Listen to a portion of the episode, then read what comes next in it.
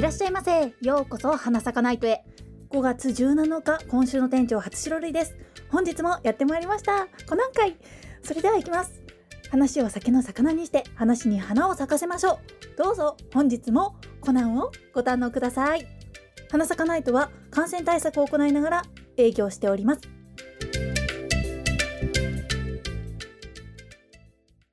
あなたの心の赤ちょうちん。花咲かないと。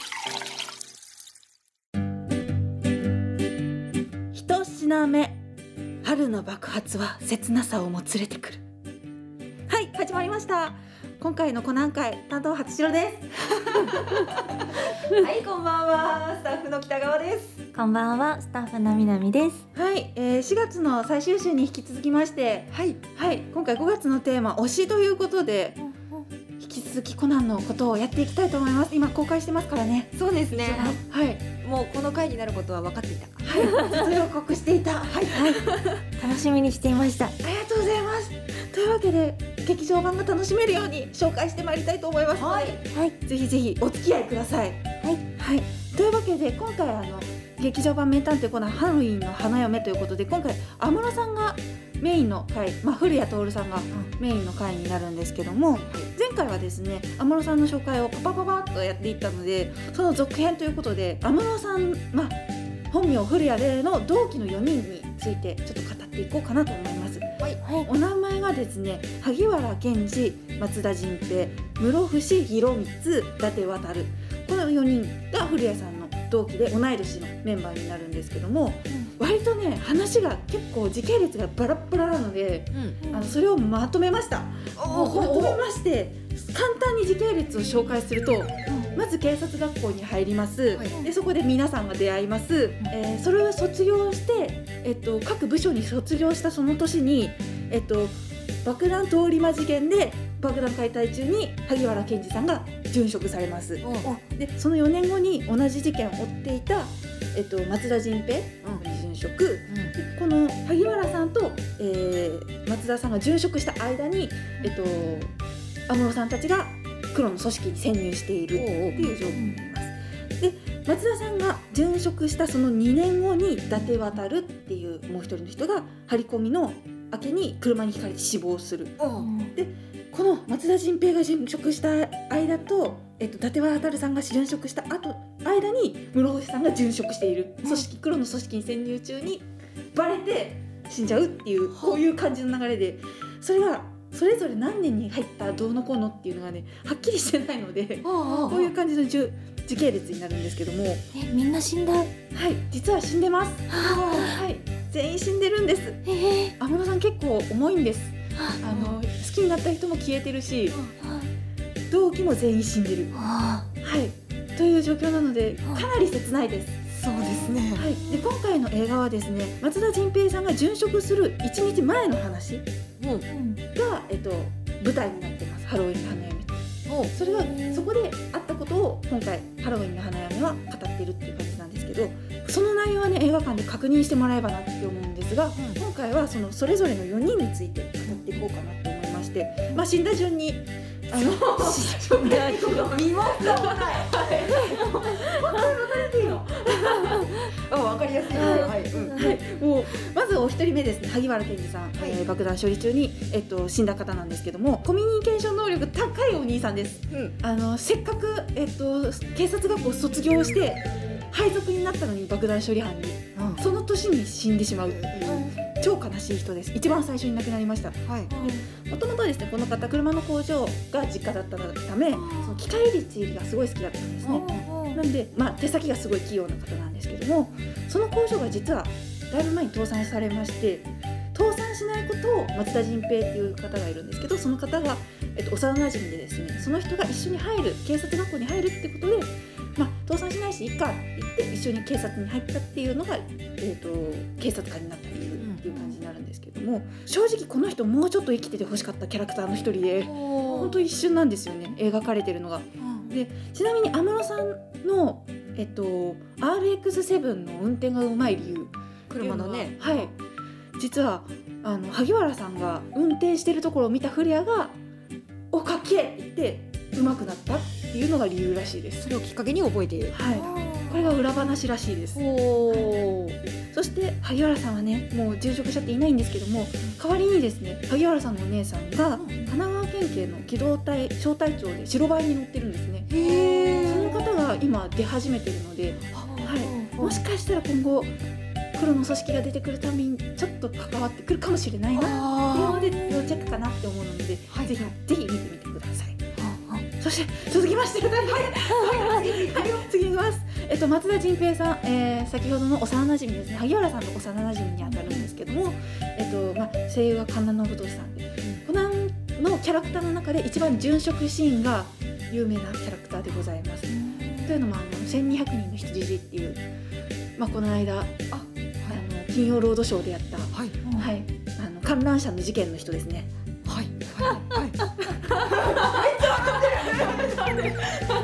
すいません笑うところじゃないんですけどなんか観覧車の上で死ん,、はい死んだんだと思ったらなんか衝撃的すぎて、あのコナンにありがちの「そんなわけないやろ」の極地だなと思っていて。解体していいよっていうところでしないでね。あの都民を救って終わりましたからね。あそういう理由なんですはい。ね。、あの爆弾解体するのに3秒前にならないとその爆弾の場所がわからないっていう。あ他のもう一つの次の爆弾の場所がわからないって言ってじゃあ俺は残るもう解体しないでそのままいるっつって3秒前に表示されたのをメールによって佐藤刑事に送って死んでいくっていう超悲しい理由なんですけど割と観覧車の上で死ぬねよって思う思った一人。マジでかっこいい人です。はい。はい、でもともと佐藤さんのパートナーだったんですよね。うん。あのーうんうん。もともと解体、えー、と爆弾解体班にいて、で、えー萩原さんと一緒に仕事してたんですけど、うん萩原さんがその爆弾魔によって殺されちゃってそのあだを取るぞっつって上司に申請したのかな？で、えー、と捜査一課に移動してきて佐藤さんと組んだっていう経歴なんですね。なんでほんと1週間しか組んでないんですけど佐藤さんと。え？その間にもういろいろありすぎた。そこが描かれてるわけですそう描かれてるわけです。今回ハロウィンの花嫁がその1週間の間にあった内容が事件になってるって感じなんですけど、まあ佐藤さんのことを少なからず思っていたということで佐藤さんの恋の人っていうこともあって、高木刑事と付き合うまでにいろいろね、佐藤さんが悩んでた理由の人なんですよ。南さんみたい一週間であんななんかもう何年間も連れ添った彼が死んでしまったことを引きずってるみたいなテンションだったのにたった一週間だったんかいと思ったらすごい面白くなっちゃって。なんかどうどうにもならなくなっちゃって。マジ早かった。でも一週間でそんだけのインパクトを植え付けられるってすごいですよね。あんな高木警部のこといろいろこう押し問答してたけどそうそうだった。一週間だったんだと思ったらもう面白くなっちゃった。佐藤さんにね傷跡つけたから1週間で重いなあ。重いんですよ。すげえメンヘラじゃんと思ったら面白くなっちゃった隠れ松田ファンが多いんですよね。かっこいいので。はい。あの見た目はですね、サングラスかけてて、高木刑事がサングラスかけると松田刑事になります。は？あの佐藤さん一瞬びっくりです。もうあなるほどね。変装してたんですよ。あの事件のはいはい。潜入捜査みたいな、変装するのに松田刑事みたいな格好してきちゃったから本編バーンですよね。あお前なんでそんな格好してんだよ。お前する必要ねえだろ犯人にかばわれてねえだろって言って佐藤さんがペンってほっぺ叩くシーンがあるんですけど。はい。あめっちゃ似てます。サングラスかければあのイケメンです。高木刑事。ー。似てんのか。だけどサングラス取るとかっこいい。かっこいいです。顔はかっこいいです。とてもて高木刑事。はい。でもともとね過去プロボクサーの父親を警察にあの5人逮捕されたってことから警察を恨んでいるのでもともと一匹狼な感じの刑事さんなんですけども、まあ、なので最初天野さんって警察の理念バリッバリに信用してるというか真面目なタイプだったので松田と正反対だからすごいバチバチに喧嘩するぐらい仲が悪くて殴り合いするぐらいだったんですけどまあいろいろありまして 仲良くなりました 殴り合って和解したっていう感じですね。青い。はい、青い青春です。はい、なのでい。ろい。ろあって信頼関係はうあの築い。ておりますので、まあい。ろい。ろ分解するのが得意で萩原さんと同じように、まあ、手先が器用なので、まあ、分解魔と呼ばれてで萩原さんのお姉さんの携帯を開催したりしてますあはい、怒られてます。とい。うわけで、あの、まあ、一番爆弾解体うまいのは松田さんって方で、安室さんはその方から爆弾の処理方法を教わってるっていう経歴なん。です。というわけで、この辺り、えっ、と、結構関わってる事件が結構いろいろつながってるので、うんまあ、ぜひチェックしてもらいたいお二人です。はい。というわけで、えっと、残りの二人はあの後半いきます。はい。はいいけるか。頑張れ。頑張る。というわけであのこの後にですね本日の朗読書参りたいと思うんですけどもぜひぜひ新作なのでお楽しみください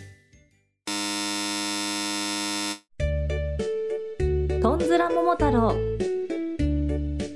むかしむかし桃太郎というでっかい桃から生まれておじいさんおばあさんに拾われてなんとなく大きくなって鬼退治に行き育ての親と末永く幸せに暮らしたらしい少年がいました。彼には3匹のお供がいました。彼らは鬼退治が終わったその後やることもなく解散して適当に暮らしましたとさ。そんなわけないじゃないですか。私たちはその後も桃太郎を敬愛し一生を捧げるとお約束して。それこそないからあるねえよあるんだもんいってないちょっとちょっと大変よおおどうしたキジもうもう桃太郎さんがいなくなっちゃったのよええーどんぶらこどんぶら次の日僕たちは3匹だけで鬼ヶ島に向かった。野を越え山を越え海を越えって嫌よ桃太郎さんがいないのに鬼ヶ島に向かうなんて。もうやだ。帰りたい。船した。疲れた。桃太郎さんの膝の上で眠りたあーもううるいせえな。ぐずってんじゃねえよ。お殿様が行けって言うんだ桃太郎がいないってごねたら3匹で行ってこいって言われたんだろ。まあ仕方ないだろ。桃太郎さんどこ行っちゃったの？主 はあ。とんずらに決まってんだろうが家の宝も身の回りのものも全部なくなってたんだろ？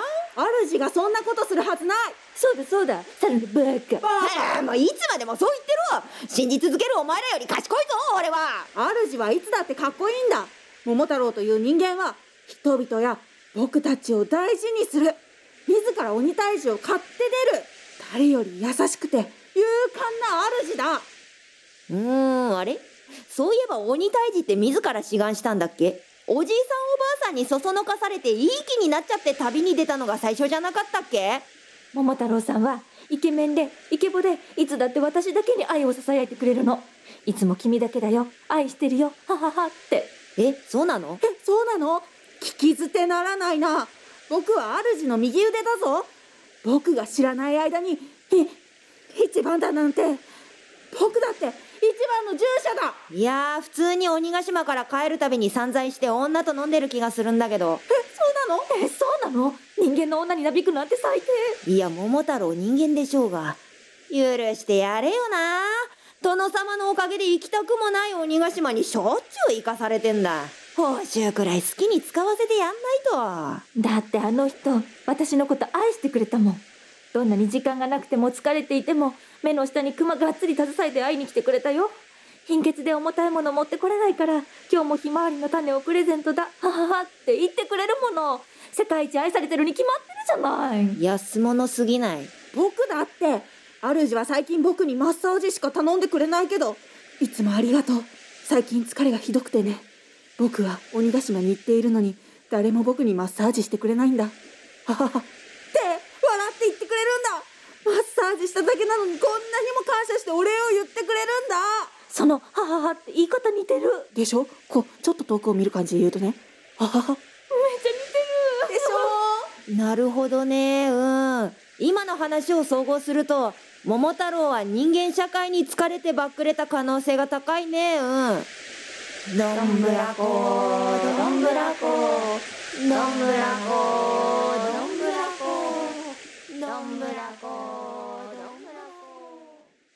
翌日僕たちは鬼ヶ島に到着した。うーん上陸したはいいけど暗くて寒くて海も大荒れでどうしろっていうのよ。いつものことだろう。頼もう。バカなの？桃太郎の右腕である私が参ったぞで出てこい鬼どもいざ尋常に勝負何言っちゃってんのよあんた私たちに倒せる相手じゃないわよ誰か来るぞんあの影はみんな。主ももさん。お前こんなところで何してんだよ。みんなこそ僕の場所がよくわかったね。いや俺たち殿様に言われてまた遠征に来たんだよ。桃太郎がいないって言ったらお前らだけでも行けって。はああのじじい相変わらずだな。じじいって言った。あちょっとちょっとこっち来てよみんなええな中に入るの？ええマジで？ああちょちょ待って待って待って待って待って待って。そこは鬼ヶ島の地下奥深く。鬼の居住区。そこは外が嵐だということを忘れてしまうほど活気に溢れた町だった。鬼が行き交い商売をし家を建て大きな大きな町ができているようだった。あ主これは？ここは鬼の住む町さ。僕は今この町に隠居させてもらってるんだ。い隠居？みんな鬼ヶ島はいいぞ。ここは殿様の治める村と違って天国みたいだよ。僕ここがですか？まず鬼ヶ島には陰湿な人間はいない。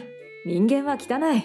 育ての親が教えてくれた鬼とは比べ物にならないくらい優しい鬼しかいないここに住んでいる鬼たちは例えるなら近所のおばちゃんや情に熱い下町ヤンキーみたいな感じだ。下町？ん？それに見てごらん。あの遠くに見える大きな看板を。鬼ヶ島が誇るテーマパーク。鬼ヶ島ネズミーランド。鬼ヶ島ネズミーランド？それだけじゃないぞ。隣には複合温泉施設サマーランド鬼ヶ島。サマーランド鬼ヶ島？プールもあるんだぞ。他にも鬼ヶ島ドイツ街ダイバー鬼ヶシティ鬼ヶ島ヒルズなどなど楽しい施設が盛りだくさん。遊び放題さ。す、すごい。デートスポットじゃない。素敵。なんで鬼ヶ島はこんなに発展してるんだ。鬼ヶ島なんかがさ。いい質問だねサル交易だよ。鬼ヶ島はね諸外国と物流が盛んなんだ。殿様の統治する国だけでは手に入らないものがたくさん流通してる。日本は堅苦しいからね。そうだったんですね。主はここにこれからも住んでいくのですか？おじいさんおばあさんが心配していますよ。心配ね。え？口を開けば一家の英雄だ。休んでないで鬼ヶ島へ行けだ。疲れちゃったんだよねそれに最近村で起きていた人さらい事件通り魔事件窃盗事件は殿様がでっち上げた略奪だった。鬼のせいなんかじゃなかった。鬼は全く悪くなんてなかったんだ。そそんな。だから僕は人間のいない世界で心優しい鬼たちと生きていくことにしたのさ。君たちは来てくれると思ってた。住まいを用意してある。僕と一緒に暮らそう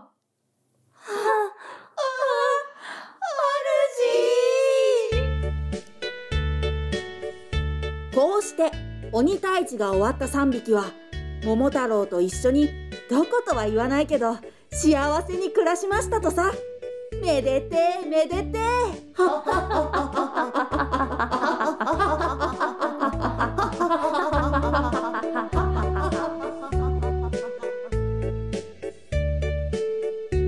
花咲かないとラジオドラマ「とんずら桃太郎」作西宮梨沙猿北川直美犬初白類記事桃太郎南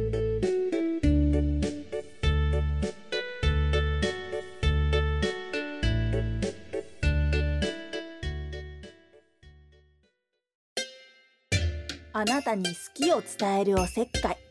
花咲かないと。3品目。春の爆発は切なさをも連れてくる後半戦。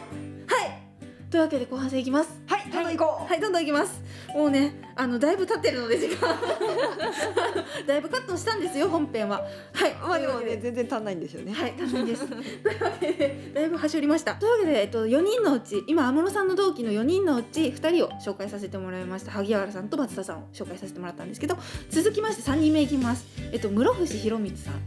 はい、まあ、死んだ3番目の人ですね。えー、ヒロと呼ばれてました。えー、緑川光さんが声優をやってるので、かなりかっこいいです。でこの方はですね黒の組織に潜入してる中で黒の組織に正体バレちゃって、まあ、安室さんたちとかあとは家族を守るために自分で自害するっていう役柄でございます。なので安室さんとの幼馴染ということもあったので、自害した場面に赤江さんがその止めないでそのまま見見てたっていうのもあって前にね言ってましたね。はい、はい、言ったんですけども仲が悪い理理由はここです。なるほどね。はもう死んじゃったのを見てあお前何やってんだよって言って喧嘩した理由です。理由の人です。で、この方スコッチっていう名前があります。はい。で、えっとずっと前からスコッチの存在自体はあのほのめかされてはいたんですけど、実際その本名自体は伏せられていて、室伏博光っていう名前が決まったのがゼロの執行人うんうん。の打ち上げで決まったらしくて、はわりわりずいぶん最近ですね。い、割と最近なんですよね。で、そのゼロの執行人の打ち上げでフレさんが声優のその緑川さんが演じていたキャラクターから名前をつけてみたいな感じで言ったらしくて青山さんに。でもともと室伏っていう名字は決まってたんですって。でそこに緑川さんが演じたからもうあのなるほど。ヒーローね。はい。そうです。ヒヒーローですね。ヒーローです。ね。ていうところからあの名前を取ってきた広光あの緑川さんの光とヒーローユイのヒロでくっつけてできたのがこの方らしいです。ははい、でこれ安室さん、まあ、古谷玲の幼馴染かつサポート役に回ったりすることが多い方なので割と性格は温厚で人当たりがすごくいい性格です。なので安室さんがあの性格がなんかいろんな人にいいのってこの室伏さんや萩原さんがすごい周りにフレンドリーに接してるところから学んでるっていういきさつもあります。はい。今の安室さんはいがあるのは彼らのおかげ。はい、っていうちょっと接点があるっていうか学びを持っている、う。んうんなんか全員から学んでるんですよね。うん。安室さんって松田さんからは爆弾処理学んでて、うん。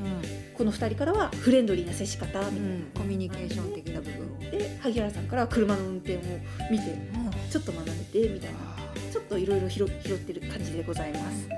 で室伏さんですね、えっと、長野県警にお兄さんがいらっしゃっていてで室伏孝明さんっていうんですけど長野県警の孔明って言われていてすごく頭のいい方なんですね。はい、あの諸葛亮孔明から取られていてでこの方が唯一公安に安室さんがいるってことを警察内で唯一知ってる人気づいてる人はいはい。なので今後また出てくるんじゃないかっていう人のもう一人。めちゃくちゃかっこいい人なのでこ。の兄弟でこう今後どう黒の組織に関わってくるのかっていうところも見どころな方がいるのでぜひぜひこのお兄さんとの関係も見てもらえるといいかなって感じです。ね室伏さんに関しては。でというわけで、えっと、4人目いきたいと思います。4人目なんですけど伊達渡るお名前で、えっと、みんなから伊達班長と呼ばれています。警察学校の班編成の中の班長をしてた伊達班長。って呼ばれ方をしています。でこの方はあの昔藤原さんが藤原啓治さんが声優されてるんですけど今は東地弘樹さんがはい。はいはい。声を当てていただいております。かっこいい。かっこいい。声かっこいいですよ。でこの方は28歳で亡くなられております。今のコナンの時代があるじゃないですか。コナンが流れてるその現現代の時間軸から1年前に亡くな覚え方をしてもらえればで、えっと、顔はですねあの年上に見えるイケメンらしいんですよ実は。うん。なんですけど絵柄的な感じで言うとまあおじさんなんですよね。ひげ生やしてるし。なんでちょっと老けてるようなお あのおじさんみたいなうんあの見えてるキャラになります。だけど一応あのコナン界ではイケメンの部類です。うん。いいこと。はいここはここは間違えちゃいけない、はいこの人はイケメンです。イケメン。すごい生やして爪楊枝加えてるけどイケメンです。はい。ですごいリーダー気質なので面倒見はすごくいい方です。で安室さんからあの剣道っていうんですかね。その警察のその柔道とか。そこからなんか一本取ったのがこの方人が向かってきた時に犯人に優しさを見せ見せちゃうと捕まえられないよみたいな感じの教えをした人がこの人伊達渡さんなのででそういう学びも持っているあの得ているうん人でございます。でこの人唯一あのこの4人の中同期の5人の中で唯一彼女を持っていたという人でしてみんなに嫉妬されますよね。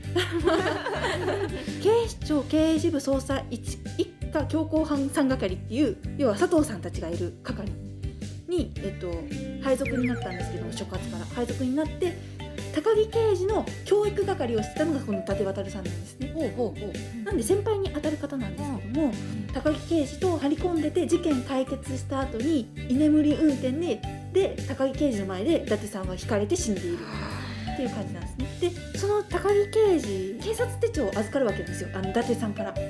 あとはよろしく頼むみたいな感じで黒川の手帳を渡すんですけど高木刑事が使ってる黒川の手帳はそれです。はい、ずっと事件で使ってるのはそれで。でまあずっと高木刑事はもう伊達さんのことを思い続けてたんですけど、ある日あの伊達さんの、えっと、彼女のおじさんに当たるのかなが高木刑事が伊達さんの彼女の彼氏だと勘違いしたの。うんうんうんで事件に巻き込まれるっていう回があるんですけども、名前が実は高木渡なんですよ。あ伊達さんも渡なんですよ。うんなので渡るブラザーズみたいな感じで 呼ばれてるんですけど、警視庁内で。で伊達さんが死んででその彼女も実は後追い自殺をしてるんですね。なんでその原因がこいつのせいだって言って高木さんに降ってくるっていう、事件があるんはい、です、事件があるんですけど、まあそれはね佐藤さんがめちゃくちゃかっこよかったんでぜひ見てもらいたい回ではあります。あだいぶ語ったぞ だけどちょちょっとだいぶはしょってるのでぜひぜひあの映画を見るまでにですねあの最低でもね警察学校編上下巻とあと揺れる警視庁1200万人の人質？とゼロの執行人を見たら大体わかる。大体わかる。予習素材が結構そう。いっぱいあったな。なので、まあ、上下巻って言っても普通の単行本の太さなので、まあ、パパッと読める。多分読める。量ではあるので。あのそこを見ればなんとなくわかるはずなので、うんうんうん。見ていただければなと思います。これでわかんなかったらごめん。本 編はい。そのあたりをバーッと勉強してまた見に行くっていう手もあるかもしれない、二度見回りですよ。今興行収入やばいらしいですからね。そうですね。過去最高ですよ。コナンのさすがだな。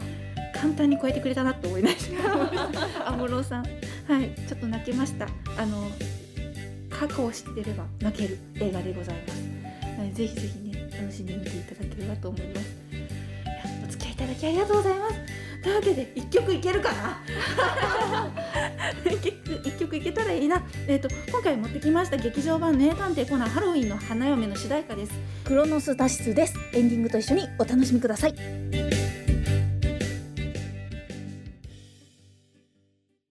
話を酒の魚にして話に花を咲かせましょう。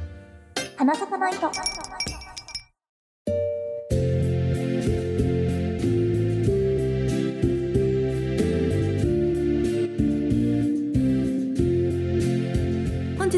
閉店のお時間です。30分間お付き合いありがとうございました。はい次回の営業日は5月24日24時から30分間の営業です。次週もお待ちしております。花咲かない店の感想やお問い合わせはツイッターやホームページにて承っております。またリスナーの心の叫びを聞く花咲か企画花咲かに吠えるも募集中です。詳細は花咲かナイトのホームページでご確認ください。はいありがとうございます。というわけではい引き続き4月からのコナン会お付き合いいただきありがとうございました、長々と色濃い時間を過ごさせていただきました。まだ足りないでしょうね。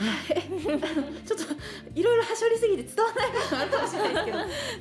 あの分かんなかったらあの聞いてください。本当。そうですね。もっと聞かせてくださいのメッセージがあったら永遠喋るかもしれない。お問い合わせください。あのご紹介させていただきます。僭越ながら。そうですね。私私目線で。本当に ぜひぜひね映画見てからでもいいので、ぜひぜひあのお声掛けください。というわけで次週は北川さん？はい。担当になりますのでぜひぜひ推しの時間をご堪能ください。はい。はい。頑張ります。というわけで次週のお越しをお待ちしております。ありがとうございました。ありがとうございました